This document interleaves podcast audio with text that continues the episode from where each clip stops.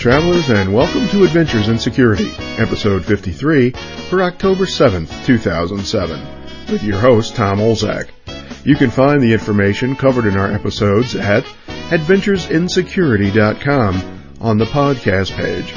If you're interested in commenting on what you hear or about topics you'd like me to talk about, please send email to podcasts at adventuresinsecurity.com. In this episode, I read my new paper about desktop application virtualization and application streaming. But first, I wanted to share what I consider to be a very valuable list of tasks that target the security of your data. This is from a blog entry I wrote entitled Information Security is about protecting the data. Layered controls, policies, awareness training, and other steps organizations take to secure their information Resources are effective only if the guiding principle behind them is to protect sensitive data. The following is a good overview of specific steps a company must take if it hopes to get a handle on protecting non-public information. This list is from an article entitled All About the Data that appeared in the October 5, 2007 online version of InfoWorld. First, locate your data. Start by locating your data. It's much harder than it looks. Begin the process by searching for data on your database and file servers. Think of every location where your data can be deposited. Then think of all the ways it can be accessed, downloaded, copied, viewed, and printed. Data can be copied to removable media, including floppies. Anyone have these anymore? CD-ROMs, DVDs, USB drives, and tape. Has data been copied to local hard drives or downloaded to virtual images, laptops, and home computers? The last two locations have ended up in the media way too much lately. Next is information leaving your company via email and other networking methods. If you're not sure, consider using one of the many data leak protection tools available to sniff your traffic looking for confidential data. Every client I've talked to that has used one of these tools said they have been surprised by the amount of unauthorized confidential data leaving their networks. Last year, a CSO friend of mine said it best. If you think you know where all your data is, you either don't understand the scope of the problem or you're clueless. Next, classify data and access. Once you find the data, classify it according to sensitivity, much like the government does with unclassified, classified, secret, and top secret classifications. I prefer general labels such as simple numbers, 1 to 5, beginning with 5, I'm sorry, with 5 being the highest sensitivity. Define the various sensitivity labels so that everyone classifying data can follow some basic rules when marking the data. When you finish classifying your data, what mechanisms do you have in place to ensure all future created data is appropriately classified? Now that the data is classified, move to issues of how users get to the information. How is the data accessed? Who is accessing the information and for what purpose. Next, threat model. Model all the possible threats to the data, from internal, unauthorized accesses to external intruders. Threats can be from human beings or malicious mobile code. Don't forget to include natural disasters and other disaster recovery events.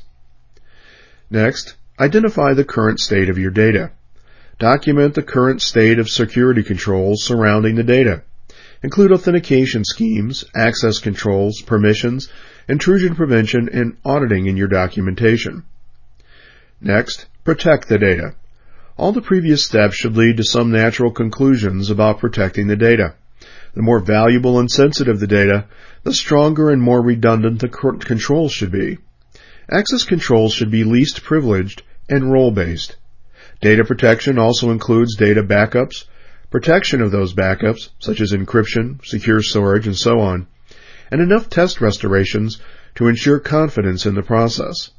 Backups should become a part of business continuity disaster recovery plans. Next, develop a data retention policy. After you're through protecting the data, delete it.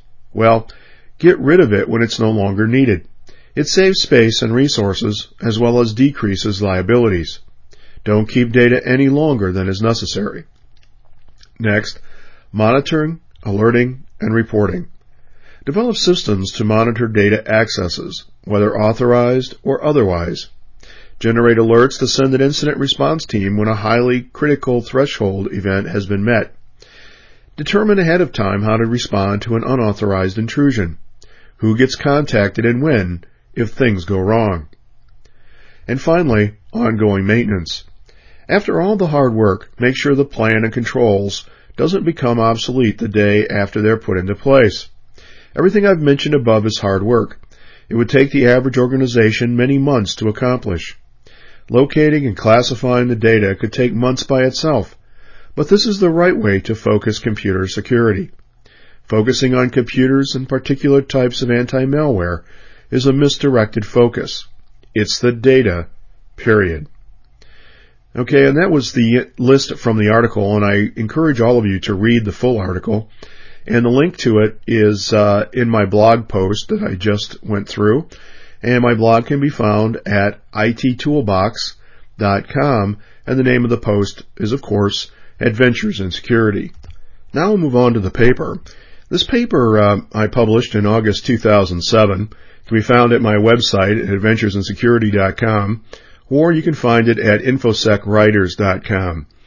And um, this this paper has uh, some decent figures in it, some graphics that help to uh, ex- help to visualize what I'm trying to explain. So if you get a chance, I would encourage you to download the paper and at least uh, skim through it in those areas that you had some issues with. Maybe the graphics can help. So the name of this paper is Desktop Application Virtualization and Application Streaming Function and Security Benefits.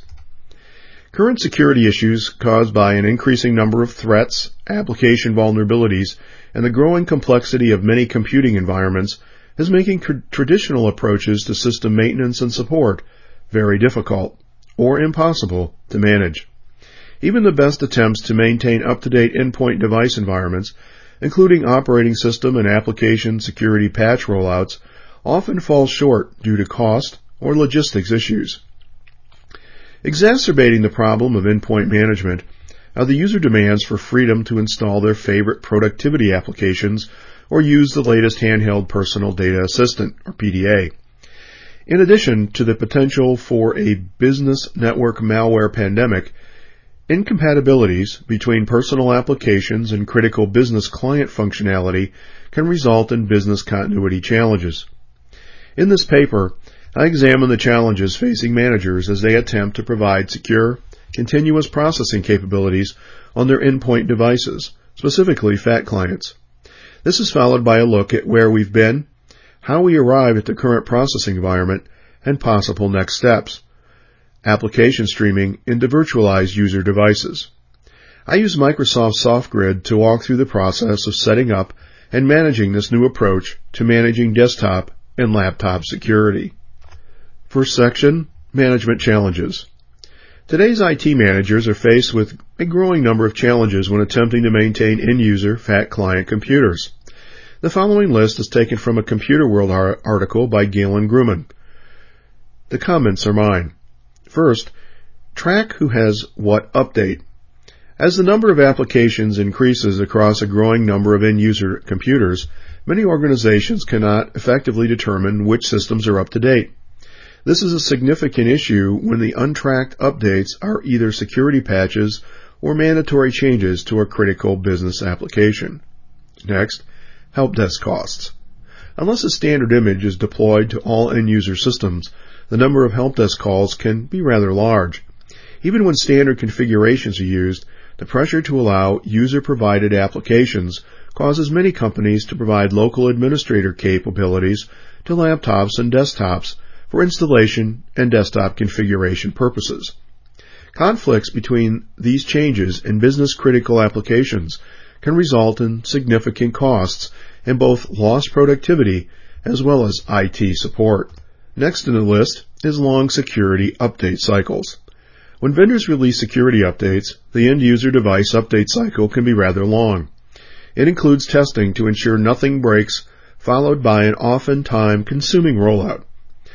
A rollout during which making sure every system is patched can be very difficult, if not impossible. Actual usage tracking. Licensing issues for large enterprise networks can be a career path for some unsuspecting member of information services.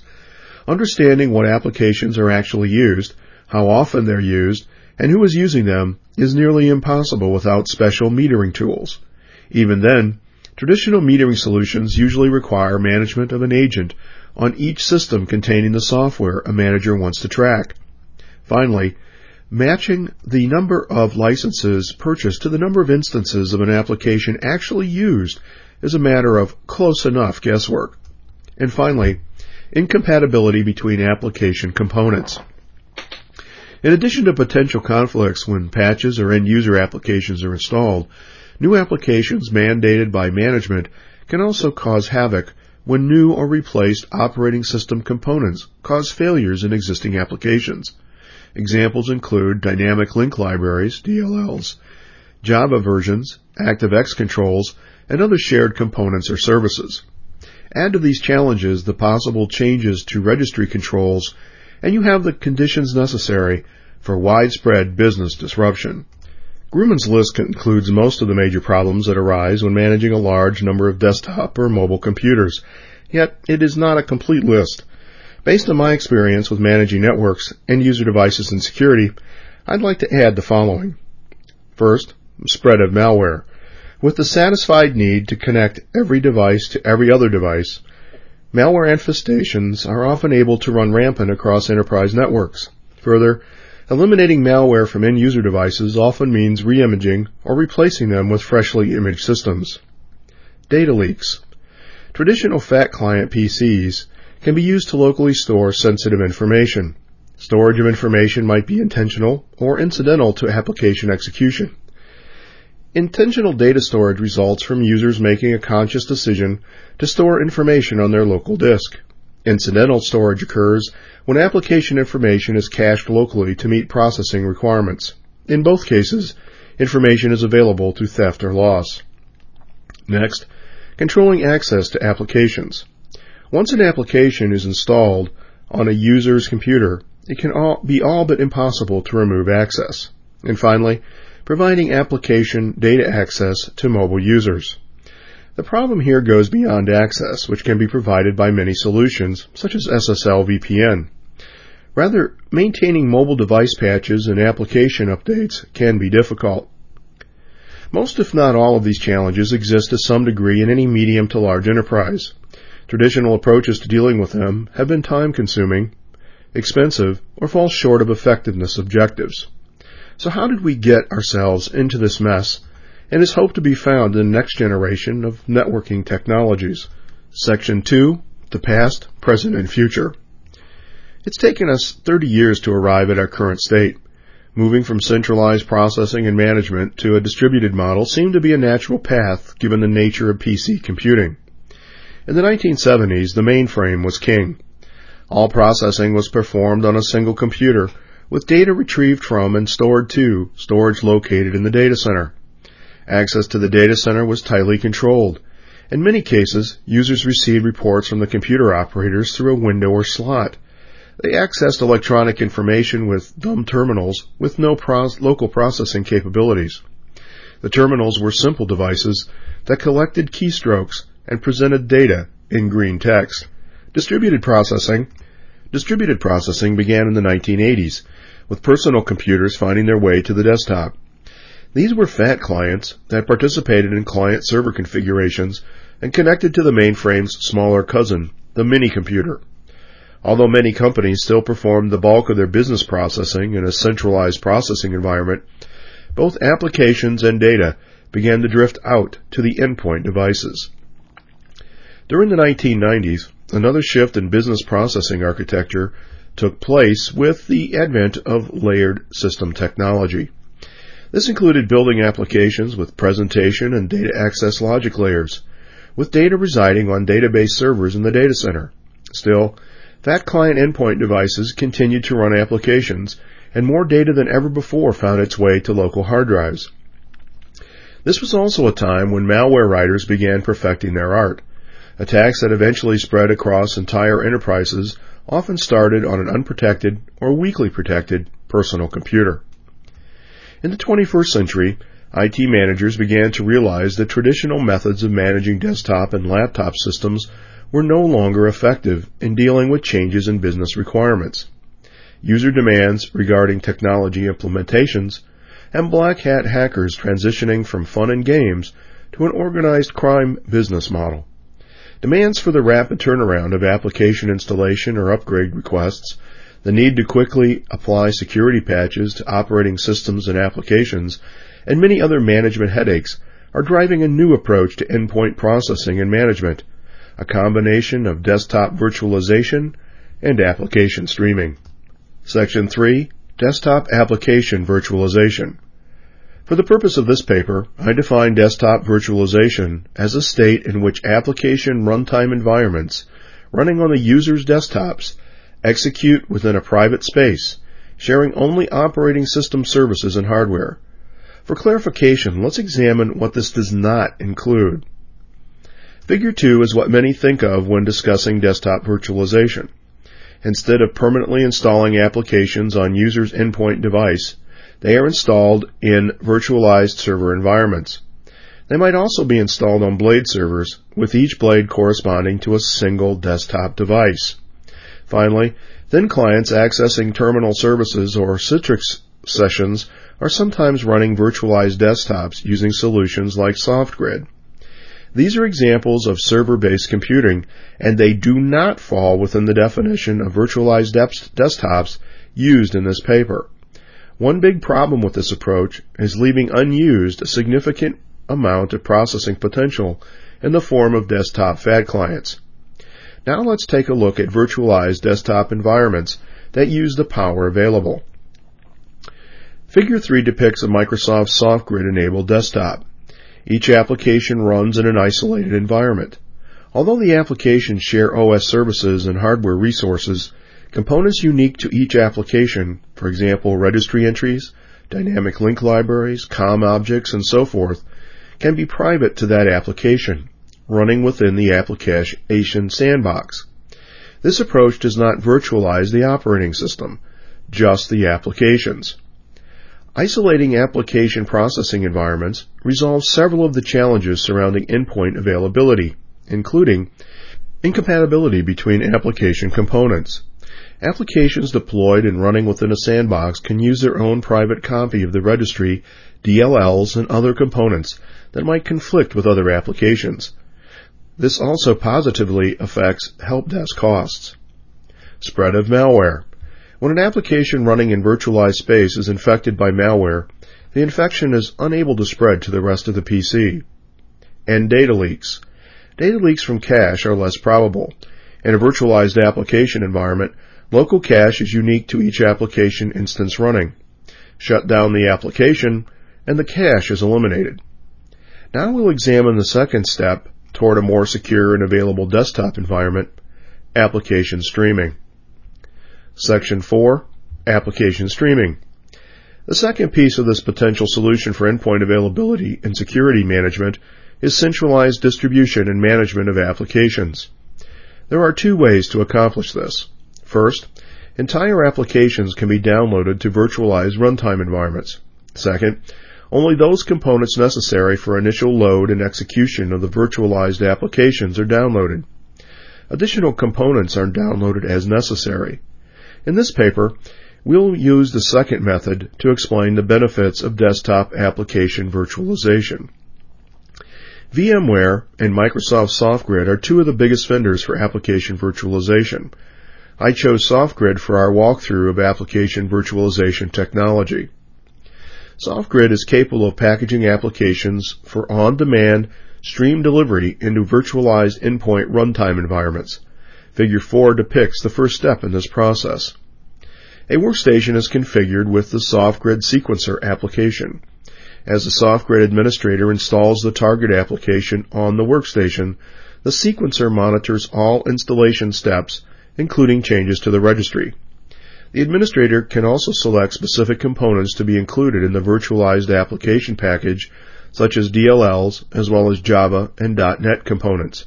Further, the application can be configured to store information in a centralized location, for example, a secure data center. The final outcome of the sequencer process is a set of four files that comprise the virtualized application, with an initial application load just big enough to load and initially execute the application. According to Microsoft, the load size is approximately 20 to 40 percent of the total application size. The four files are then placed on a SoftGrid application server for distribution. The administrator grants access to the application by adding users with approved access to a related AD group. Only members of the group will be able to see the application icon on their desktops or access the application files on the server. To reverse the process, in other words, to revoke a user's access, simply remo- remove him or her from the group. Once a user is added to the proper group, the application icon will appear on her desktop at next login. If the user is already logged in, she can force a refresh of her desktop by using a SoftGrid utility typically found in the system tray. The application is accessed by double-clicking the icon. Figure 5 depicts what occurs when the user runs the application for the first time. The four files created and installed on the SoftGrid application server are accessed by the desktop. The result is the creation of a virtual application environment on the user's machine with the bare minimum of application components streamed into it. The result is a self-contained application runtime space that virtualizes the following components. The registry. Registry changes unique to the application are not made to the main operating system on the desktop. Rather, they're virtualized within the isolated application runtime space. The file system. Calls from the application for local disk access can be redirected to access DLLs and other components from a virtual file system. COM and IPC, INI files, process environment, and fonts. Desktop users can access the virtual applications for which they have access from any workstation in the enterprise or from home. Laptop users can pre-stage the application for offline use. If an administrator wants to upgrade an application, she simply installs it on the sequencer, building four new SoftGrid files. If it's necessary to run the new version in parallel with the old, the new application package is stored in a new folder on the SoftGrid server. Users granted access to the new application can run both the old and the new versions at the same time on the same desktop, since they are running in virtualized environments. Section 5 Meeting Management's Challenges. The management challenges listed earlier in this paper are addressed by streaming applications to virtualized application processing environments in the following ways. First, applying patches in a virtualized environment is a simple rebuild of the appropriate SoftGrid package. The next time a user runs the application, the updated version is automatically streamed to the desktop. Next, Help desk costs associated with failed application installations, overwritten application components, corrupted registries, and so forth are all but eliminated when files and settings unique to an application are virtualized. Next, use of applications accessed via the SoftGrid server is tracked. Further, administrators can link an active instance of a running application to a license. This metering of applications helps organizations remain compliant with licensing agreements. If a virtualized application environment is infected with malware, the threat is contained, prevented from spreading to other applications of the base operating system. The threat of data leaks is mitigated due to the virtualization of local cache associated with application processing.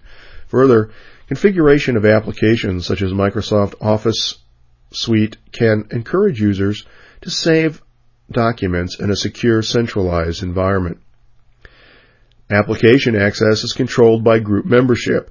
In addition, applications that run on laptops can be figured to stop running if the user doesn't authenticate to the enterprise network within a specific period. This prevents thieves from using laptop applications indefinitely. And finally, mobile users are able to access patched or updated applications from any location. Conclusion. The proliferation of fat clients and distributed applications has been the result of a natural progression from centralized and flexible computing to decentralized computing focused on user productivity. Managing this new world has been difficult for IT and security teams.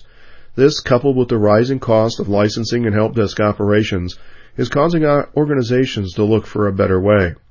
Although application virtualization is not the only solution to today's desktop management challenges, it is positioned as a viable alternative.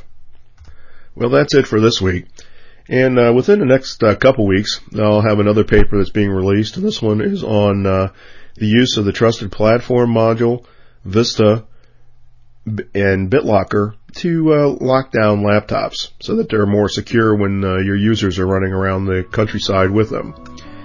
And uh, next week, we're probably just going to cover some more um, things that have, that I think are interesting in the news mm-hmm. and how that might impact what's going on in your security efforts. And until that time, be careful what you click.